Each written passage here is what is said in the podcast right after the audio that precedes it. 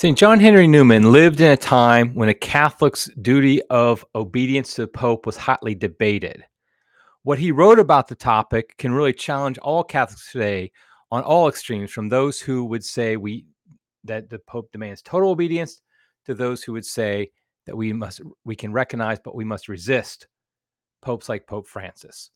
That's what I'm going to talk about today on Crisis Point. Hello, I'm Eric Sammons, your host and editor in chief of Crisis Magazine. Before we get started, I just want to encourage people smash that like button. Don't just tap it, don't just press it, but smash it. Please, for the love of God, smash that like button. Also, subscribe to the channel. Don't hit the notify button because you have a life outside the internet and your phone shouldn't be telling you what to do. Also, you can follow us on social media at Crisis Mag, subscribe to our newsletter uh, our email newsletter. You can get our articles to your inbox every day. Uh, just go to crisismagazine.com, scroll down a little bit, you'll see a place you can enter your email address. Okay, so yesterday I published at, at Crisis an article of mine on the, the wearying pontificate nears its end. And by that, I basically was just talking about the fact that the, this pontificate, we're getting close to 11 years now, the Francis pontificate has been one that has left us all weary. We're just kind of tired of it. We're looking forward to something new because this one hasn't really been one about saving souls, about really proclaiming the the strong moral teachings of church, and instead it's been about controversy and about things of this world, and it's been very uh, tiring for a lot of Catholics. And I got a lot of uh, positive responses. I mean, I had a lot of people reach out to me and say that's exactly what I'm thinking. I know lots of people think like this one thing I sometimes joke is I say the things out loud that a lot of Catholics are thinking.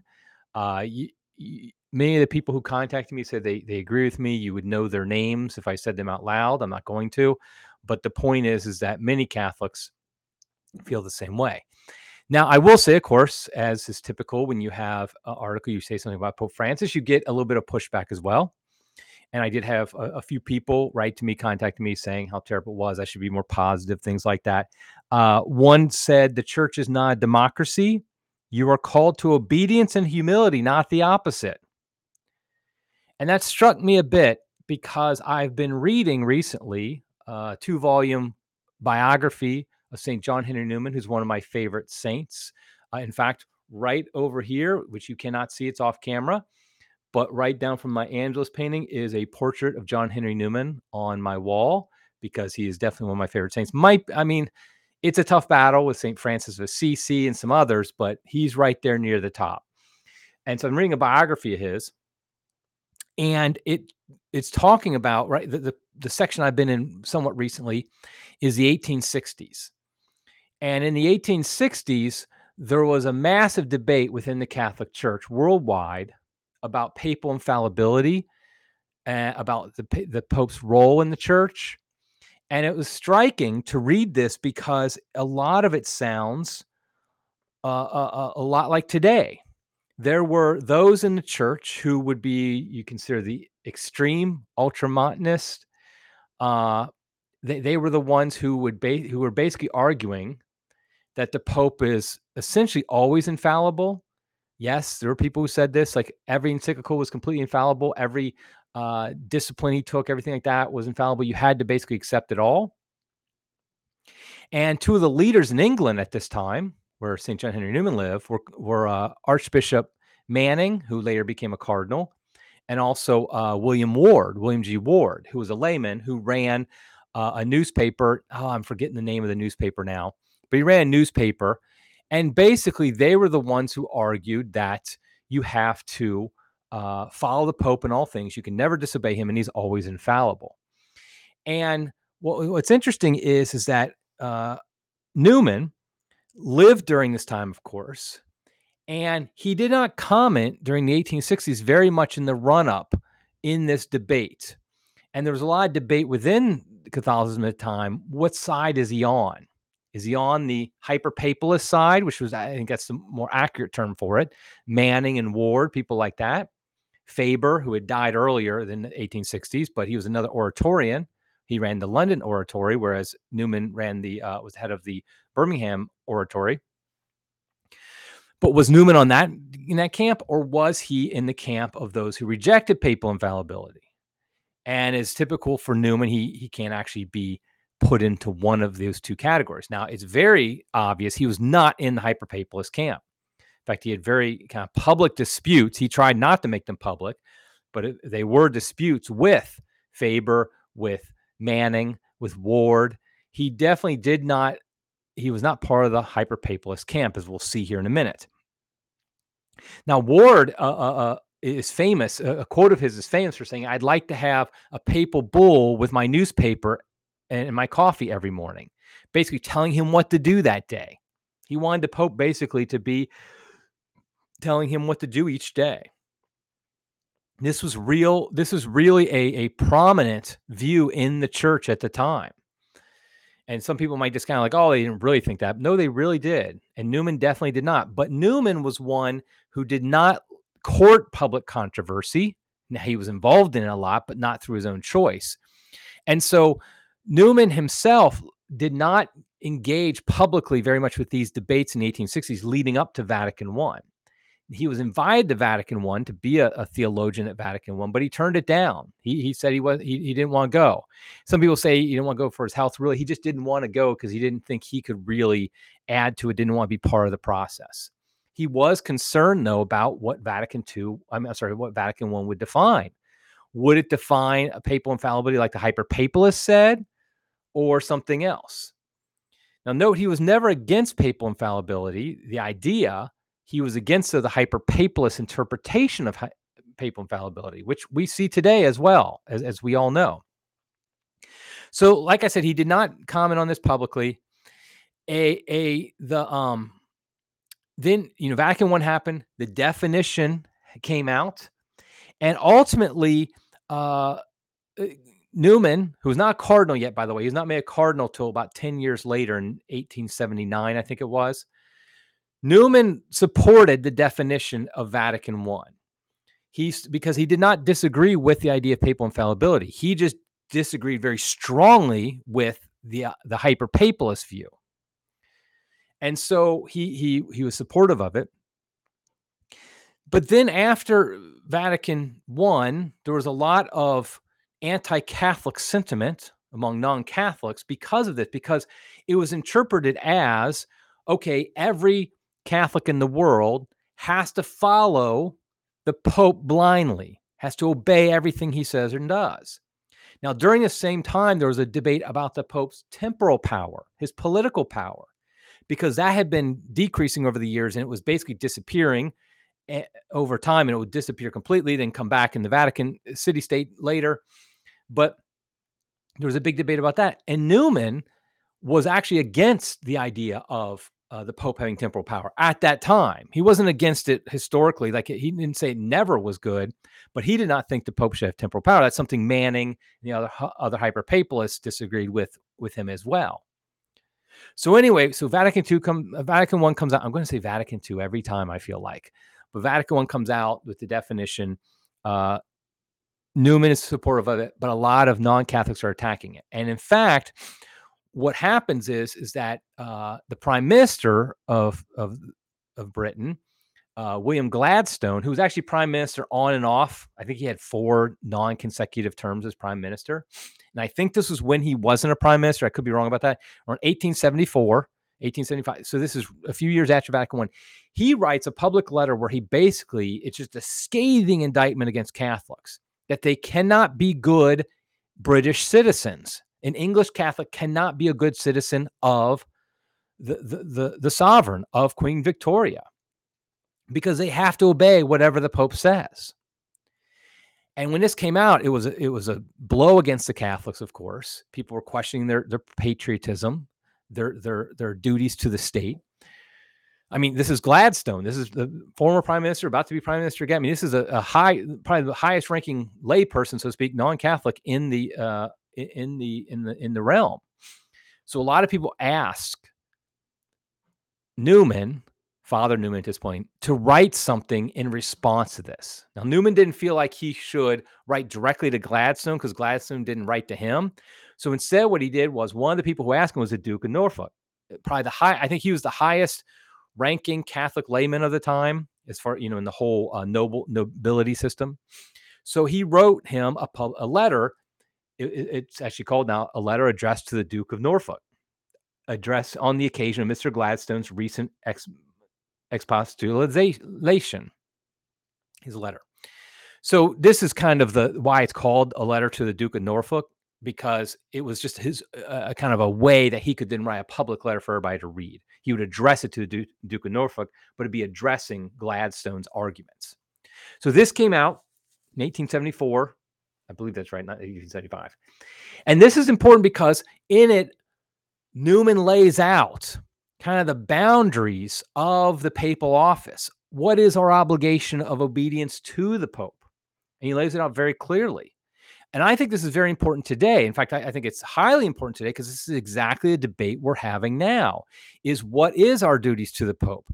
The hyper papalists out there will say basically if the Pope writes encyclical, we have to endorse it. If if a Vatican uh, congregation uh, issues a, a document, we have to obey it explicitly and fully. If the Pope says something on, on an airplane, we have to agree with it. If the Pope has certain views about politics, we have to go along with it. We have to support that. And so, what Newman says here is very important. Now, I'll be the first to say, as much as I love and have a devotion to uh, Newman, he wasn't infallible. I, I, don't like it when, like, I've, I've seen people say, like, you know, saying Robert Bellarmine said this and that's church teaching. Well, no, just because even a doctor at a church, which Newman isn't yet, I hope he is one day, just because a, a, a, saint says something doesn't make it church teaching. But I do think it's very important because it's a similar age. He's a modern saint, so to speak, only about 150 years ago. It's issues that we have today. They weren't debating these issues a thousand years ago or 1500 years ago. They were, but they were debating 150 years. That's in fact, our era we live in today of the papal office is very much shaped by the 19th century. I would argue the past 150 years have seen a reshaping of our understanding of the papacy. And in some ways, I think not very good. And Newman was right at the cusp of that. And so he's he's addressing this. And I, I think Newman really is somebody we want to look towards. So he writes this letter to the Duke of Norfolk and you know has, has a lot in it and I, I will admit that this podcast might have a little bit of a class feel like we're, we're in a in a taking a course or a class but i really think it's important that we break this down so that we can understand more properly the office of the papacy and see how how uh, saint john henry newman saw it. And ironically of course the, the, the pope who made him a saint is our current pope pope francis. Uh, so so first what we see is that one of the things that you know, and basically I, have been rereading a letter to the uh, Duke of Norfolk. I have a copy of it here. I've been rereading it over the past um, few weeks. I, have read it. I've, re- I've read it in the past, but I want to reread it recently. And a few things jumped out at me that I want to share because I think they're very important. So, first is he's talking about like he, he's addressing Gladstone. He's talking about the fact that Catholics have a whole system of morality. He says, you know, we, we, we're guided by the books of moral theology, which are drawn up by theologians of authority and experience as an instrument for our confessors. And basically, our morality is based upon the three Christian foundations of faith, hope, and charity, on the Ten Commandments, on the six precepts of the church, all these things that, that guide our morality. And then he says something I think quite striking for us today. And he says, So little does the Pope come into this whole system of moral theology by which, as by our conscience, our lives are regulated, that the weight of his hand upon us as a private man is absolutely unappreciable. Think about that for a second. Think about what Newman's saying here. So little does the Pope come into this whole system of moral theology that the weight of his hand upon us as private men is absolutely unappreciable. In other words, our daily lives are not shaped by what the Pope says our our decisions in morality are not shaped by what the pope says. It's not the pope who determines each day. We don't get a papal bull each day to tell us what to do. And so what what what newman's saying is is like we have this whole system of catholic morality that's developed over the ages based upon some basic principles faith hope and charity the ten commandments the six precepts of the church. I'd also argue the beatitudes this is kind of the foundation. And over the years, moral theologians have developed this full system of Catholic the- theology, which bishops have endorsed and popes have endorsed. And so that's what guides us.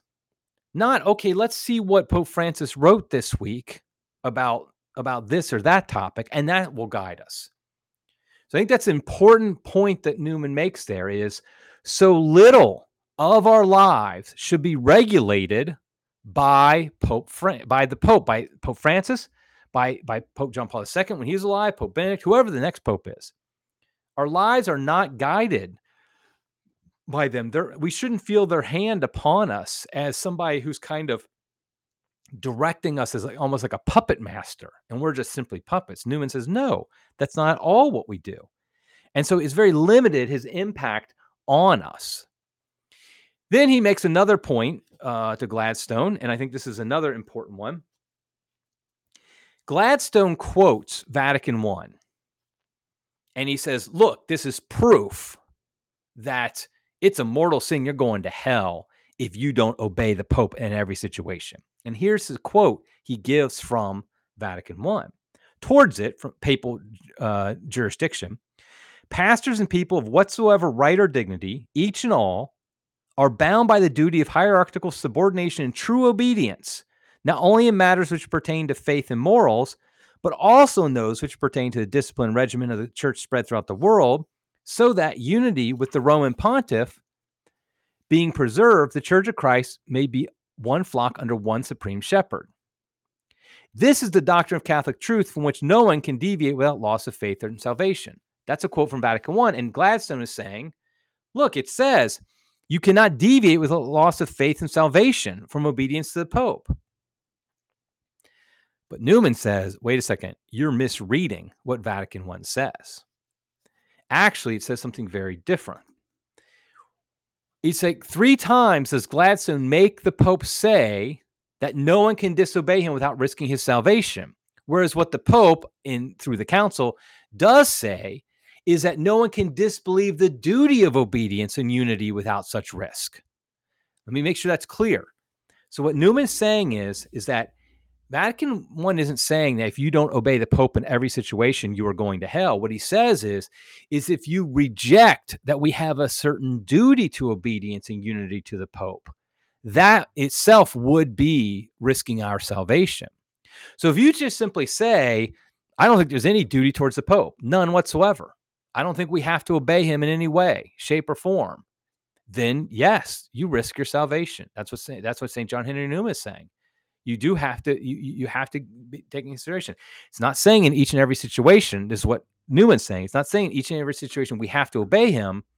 Instead, it's saying what we have to do is we have to acknowledge and recognize that we do have a certain duty duty to obedience. Now, what that duty is, he is then going to explain more in his letter. So he goes on and he makes it clear that we do not have to obey every single command of the Pope. In fact, he quotes St. Robert Bellarmine, the, the great doctor of the church.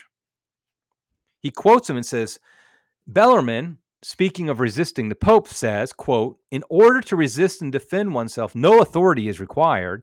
Therefore, it is as it is lawful to resist the Pope, as it is lawful to resist the Pope if he assaulted a man's person, so it is lawful to resist him if he assaulted souls or troubled the state, and much more if he strove to destroy the church. It is lawful, I say, to resist him by not by not doing what he commands and hindering the execution of his will. So what he's saying is is that we don't have to he, Newman is quoting Bellarmine that we absolutely can resist the pope if he assaults a man in person but also if he assaulted souls or even troubled the state. That's an interesting point. We have a certain duty to him. If he does something, a, a, certain duty to resist him. If if the pope does something that troubles the state in a way that we believe is against the good, the common good of the state, we absolutely can resist him. And more importantly, if we feel like he is assaulting souls, we can resist him. This is something that both Newman and Bellarmine, he quotes, says very clearly. And then Newman goes on to say, there is no rule in this world without exceptions. And if, notice that, there's no rule in this world without exceptions. And if either the Pope or the Queen demanded me of an absolute obedience, he or she would be transgressing the laws of human society. I give absolute and absolute obedience to neither. Newman, that's very strong terms. Absolute obedience is due only to God and God alone. Now, of course, Newman is just taking this. I'm sure he even knows this when he's writing this. He doesn't quote him, but he's taking this from uh, Aquinas as well. I mean, Aquinas makes the same point that absolute obedience is only due to God alone. It's due to no man or woman. And so here's Newman living in the time of Queen Victoria saying Queen Victoria cannot demand absolute obedience to me if if if if Queen uh, Victoria had said to Newman, "You have to pinch your incense to the Anglican uh, Church," he would just say, "No, I refuse." But he says also for the Pope is the same. The Pope cannot demand an absolute obedience. There are limits to the obedience given to the Pope. Newman makes this very clear that this is the case. And then he goes on to say, and I feel like this is the, the money quote, so to speak. This is the one that kind of makes the, the, the main point. He says that is this the right one? Oh, I think I pulled up the wrong one. Hold on a second. Oh no, I'm sorry. Let me take the step back. I skipped ahead. Newman then says that, okay, how is this different from Protestant private judgment? That would be the accusation. We hear this accusations all the time uh, us we Catholics who who say we need to resist the Pope at certain time, need to resist Pope Francis. They say that's just you're just Protestant now. You're just saying when when we say, for example, that Scripture and tradition, the deposit of faith, that's what guides our faith. And if the Pope transgresses that, we don't have to follow him. They would say you're just Protestant. You're just being like Luther, who is saying, "Oh, you don't have to follow." Uh, uh, the, the church, the authority of the church, because you just follow the Bible. Newman addresses that. As a former Protestant, he can he he knows of what he speaks. He says, Here, of course, it will be objected to me that I am, after all, having recourse to the Protestant doctrine of private judgment. Not so. It is the Protestant doctrine that private judgment is our ordinary guide in religious matters, but I use it in the case in question in very extraordinary and rare, nay, impossible emergencies. So what he's saying is, is you absolutely can at times resist the Pope. However, that's not your ordinary guide. Your ordinary guide should be to follow the teachings of the church, follow the Pope as well. Whereas Protestants, their ordinary guide is private judgment. That's how they judge everything. But that's not the case with the Catholic. The Catholic uses the magisterium, the teachings of all popes, and all uh, uh, the, all scripture tradition. That's the, the norm. But in rare, ex- very extraordinary emergencies, one can resist the Pope. One can say, no, I will not follow the Pope in this. I think that's an important point that we have to note. And then he goes on to say, and this is when I was talking about was is kind of the, the money quote, where he he he kind of lays out in one sentence his his beliefs here. He says, It seems then that there are extreme cases in which conscience may come into collision with the word of a pope and is to be followed in spite of that word. In other words, conscience is to be followed over the Pope in extreme cases. Now, I'm going to talk about what Newman says means by conscience because this is very important. This is where liberal Catholics, progressive Catholics under the reign of JP2 and and Benedict, they would claim that their rejection of, or and, and Paul VI even, they, they claim their rejection of Humanae Vitae, for example, is a case of their conscience. And so there it's one of these cases where they, they they have to follow their conscience rather than the Pope. But that's not what conscience is. Conscience isn't just, oh, I don't like this teaching or something like that. It's rooted in church, you know, the, the, the magisterial teachings of the church over the centuries. But here's the point, though, that most important to remember. Newman says there are extreme cases in which conscience may come into collision with the word of a pope and is to be followed in spite of that word. In other words, you don't follow the pope, instead, you follow your conscience. Like I said, I'll talk a little bit more about conscience in a second here. But the important thing also to remember here is you notice he says the word extreme cases in this quote. And in the other quote I gave, he said, uh, rare, ex- very extraordinary, nay, impossible. Now, the impossible he's not actually saying it's impossible because that would make no sense with everything else he says. But he's kind of being hyperbolic and saying it's so rare, it should be so rare, it should almost seem impossible. And so that is something to note is that that Newman does not think it should be the norm to resist the Pope, to do things that he he doesn't say. But here's the problem, and, and so a lot of people today would say, well, you seem to be resisting Pope Francis a lot. You seem to be resisting him all the time. How can you say that you're you're you're, following Newman, who says this should be a, a, a rare, extreme, very extraordinary cases? I think we have to look at like Newman would look at it. Newman does not look at things from the perspective of right now. He looks at them through the lens of history. Everything he, I mean, he's he's such a deep historian. I mean, he's the one who made the quote to be deep in history to cease to be Protestant. He knows his history. He knows of when uh, popes were were, were follow, following, you know, were good, some bad, stuff like that. And so when we say rare, we don't mean rare for this year. What we mean and what Newman would have meant was rare over the course of 2,000 years. If it was the case that you look back at popes in history and you're constantly saying, no, I don't agree with him there. No, I don't think, I think he's wrong there. I think he's wrong there. If you're saying that, then you're going against what Newman would say. That is the norm should be to follow what the Pope says. That should be the norm. But there are extreme, rare cases where we don't.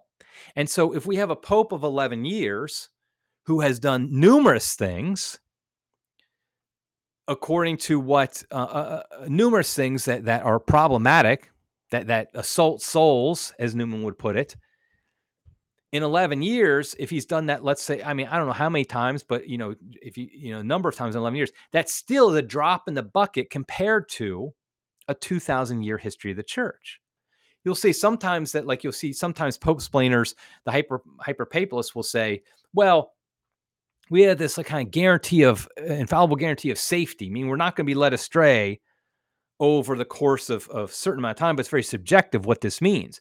11 years is nothing in 100 years in, in 500 years when we look back at this time and historians look back they're not going to think of pope francis's time as like the, the end all be all of catholicism it, it's a it's like I said, it's, it's a blip on the radar, a drop of the bucket. And so I would say that while we knew, do need to keep in mind that, that Newman's saying this should be rare and extreme, it doesn't mean it, it's only rare for a pope, like one pope. Like we only do it once for a pope. You might do it multiple times for one pope, but you shouldn't do it over the course of the, the history of the church. Now, also remember, I, I put there about the conscience. He said, there are extreme cases in which conscience may come into collision with the word of the Pope, and you follow conscience. So, what is conscience to to Newman? And so, and this comes and this comes up again. This is one of his famous quotes uh, where he says, and often abused. He says, "Certainly, if I am obliged to bring religion into after dinner toast, which indeed does not seem quite the thing, I shall drink to the Pope, if you please, still to conscience first, and to the Pope afterwards." So what he's saying here is conscience comes before the Pope. Now, again, progressive Catholics have used this over the years to, to great uh, destruction because they'll say things like, "My conscience is against uh, Vitae, and so therefore I'm not going to follow it." But what what what is conscience? Newman makes very clear conscience is not simply a what he calls a fancy or an opinion. It's not just something that you um you, you just my feelings about something. Conscience has nothing to do with your feelings. And that's a, a big issue you see with progressive Catholics is they kind of equate it. I don't feel like this is the right what God is calling me to do. That's not conscience. That's just your feelings. You maybe had a a, a bad dessert or something like that after dinner, and, and so you're just kind of feeling queasy. Now you don't feel like you know believing in something. That's not conscience. Conscience instead for Newman is a duty of obedience to a divine voice it's a practical matter. It's not just a theoretical matter. It's like, can I do this or not? What is God telling me? And it's formed by the teachings of the church, by scripture, by by tradition, by the magisterium. That's why, for example, you can't say con- your conscience is against Humanae Vitae because all Humanae Vitae did in in uh, condemning artificial birth control was simply to follow what the church has always believed, always taught. So your conscience can never truly, rightly tell you something against what the church has always taught. Now, if you get to a situation where you truly believe your conscience is telling you to do a certain thing, then you would definitely need to follow it rather than the what, what a pope says, assuming your conscience has been well formed. And honestly, the the the conscience in, in this doesn't really touch on papal infallibility because papal infallibility is always on kind of the general, not your specific actions. It doesn't direct individuals. And this is a big po- point uh, we're trying to make here. Papal infallibility does not direct individuals. That's what uh, that's what um, Newman's trying to say to Gladstone back then. He's saying to us today. So this idea that we look to Francis for all our actions, what do we do day to day, and or things like that, or even like, okay, how do I think about politics? How do I do that? No, that's not what eh, papal infallibility has to do with. And so, for example, he says at one point, Newman says, a pope is not infallible in his laws, nor in his commands, nor in his acts of state, nor in his administration, nor in his public policy. I'll read that again. A pope is not infallible in his laws, nor in his commands, nor in his acts of state, nor in his administration, nor in his public policy. So, for example, if the pope appoints a terrible pervert like Fernandez, Victor Fernandez, Cardinal Fernandez, as head of DDF, he's not infallible in that. If our conscience tells us that's a terrible thing, we absolutely can follow that conscience. Because what we're saying is a terrible thing in light of what the church has always taught on basic just human morality, what moral theology tells us that you shouldn't have somebody like Cardinal Fernandez in charge of doctrine. He's not infallible. Newman says that very clearly. And he, he, he continues on with this with some examples. He says, Was St. Peter infallible on that occasion when Antioch, when St. Paul withstood him? Was St. Victor infallible when he separated from his communion the Asiatic churches? Or Liberius when in like manner he excommunicated Athanasius? And to come to later times was Gregory the Thirteenth when he had a medal struck in honor of the Bartholomew massacre? Or Paul Fourth in his conduct towards Elizabeth? Or Sixtus V when he blessed the Armada? Or Urban the Eighth when he persecuted Galileo? No Catholic ever pretends that these popes were infallible in these acts. I don't think. I don't, I don't think. Um, uh, Newman is, would be alive today, or would understand today, people probably would say he was infallible in these acts. But you notice all these things, he brings up various actions of popes in the past. And he basically is like, well, look how ludicrous it would say to act like the popes are infallible in these acts. And some of these, you know, were just like, just kind of like his, his, uh, like Sixtus the fifth when he blessed the Armada. You know, obviously, this is something that an Englishman would not be very supportive of. It's a political act, even though it's kind of wrapped up in a spiritual act of blessing. It's a political act. And Newman's like, yes, we don't have to believe that's infallible. We don't have to support that. Like Urban the Eighth when he persecuted Galileo. We don't have to, we don't have to say, okay, we have to be on team Catholic, team Pope. And so we're not going to, uh, we're going to just act like Urban's persecution of Galileo is fine or, or, or Victor when he separated the the the uh, Asiatic churches over over the dating of Easter and how, how Easter was celebrated back in the second century. So these things are these are historical examples that he gives. And then he goes on to say, since then infall- infallibility alone could block the exercise of conscience, and the Pope is not infallible in that subject matter in which conscience is of supreme authority, no deadlock, such as is implied in the objection which I am answering, can take place between conscience and the Pope. So, this is a, a great point.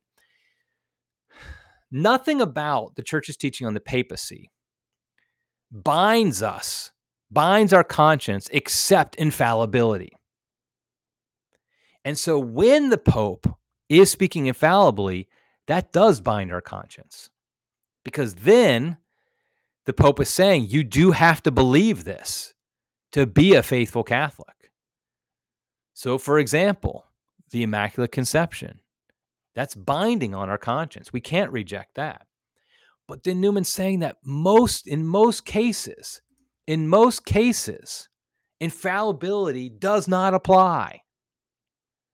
In the vast majority of cases, like 99.9% of the time, probably more than that, infallibility does not does not apply. And therefore, we absolutely can go along with our conscience over some action of the Pope. And so I, I feel like this is this is kind of the, the, the thing we have to remember, the thing we have to really understand is that our the role of the Pope is not to direct our lives individually, not to tell us what we need to do to to to do these things, but instead he is basically the head of the church. He has authority to to administrate the church and to make these decrees stuff like that. But we can, in conscience, at times disobey them. Now, somebody already said, "What you know? What are you going to say if an arch conservative pope comes next or later?" Which you know, I, I that that term's just kind of stupid, arch conservative. But let's just say, you know, a, Cardinal Sarah or Cardinal Burke. And some progressive Catholic says, no, I'm not going to follow him. I'm going to follow my conscience. What I'm going to say is, okay, is what the the Pope Sarah or Pope Burke or whoever, or Pope Schneider, what they say, is it contradictory to tradition, to scripture? Does it go against the magisterium in any way? If not, you don't have a right to disobey it. You don't have a right to go against it. We have to basically, we do have to basically understand that in general, over the course of history, what popes have said and done are, are to be followed. But there are cases, as Newman says, where we we can and should disobey. So let me finish it with with this. What would Newman do? WWND. What would Newman do? I think a few things. I think first of all, I do think he would hesitate very much, very much to go against Francis. I don't think he would have jumped down on Francis like from day one, like we saw some some Catholics do.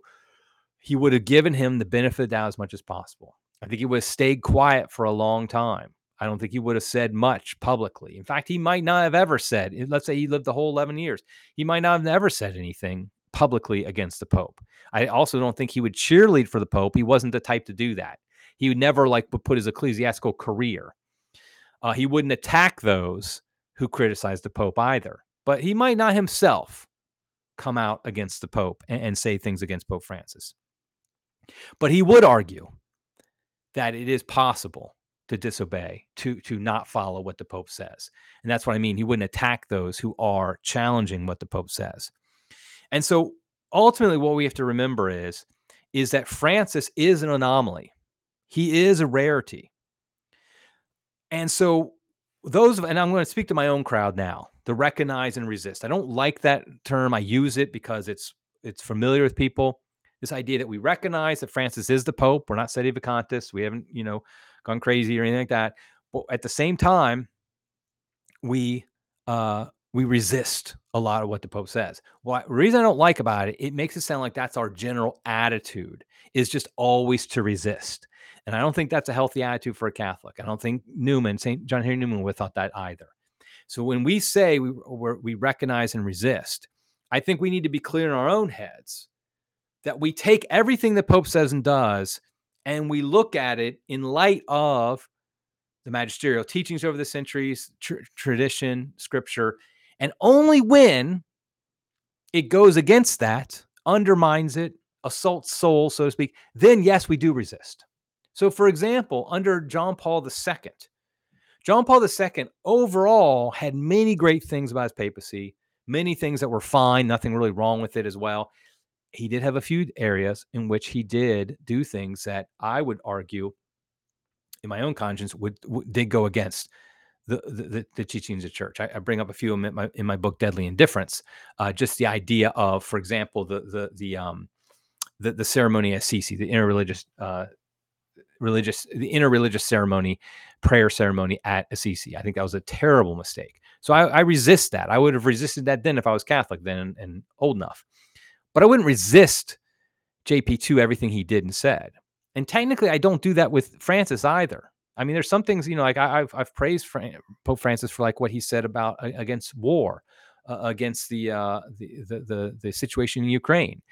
Um, so it's I do think this is something Newman I think is the challenge. The, the, the challenge of Newman to hyper papalist is stop being hyper papalist. Don't be dumb like that. The Pope is not our uh, or divine oracle. He's not somebody we have to follow every single word he says and does.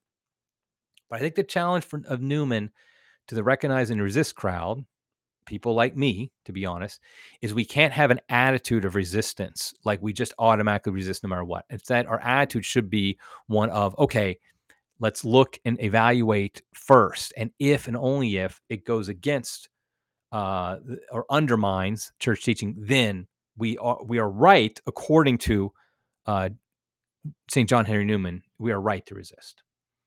Okay, I'm going to leave it there. Until next time, everybody, God love you.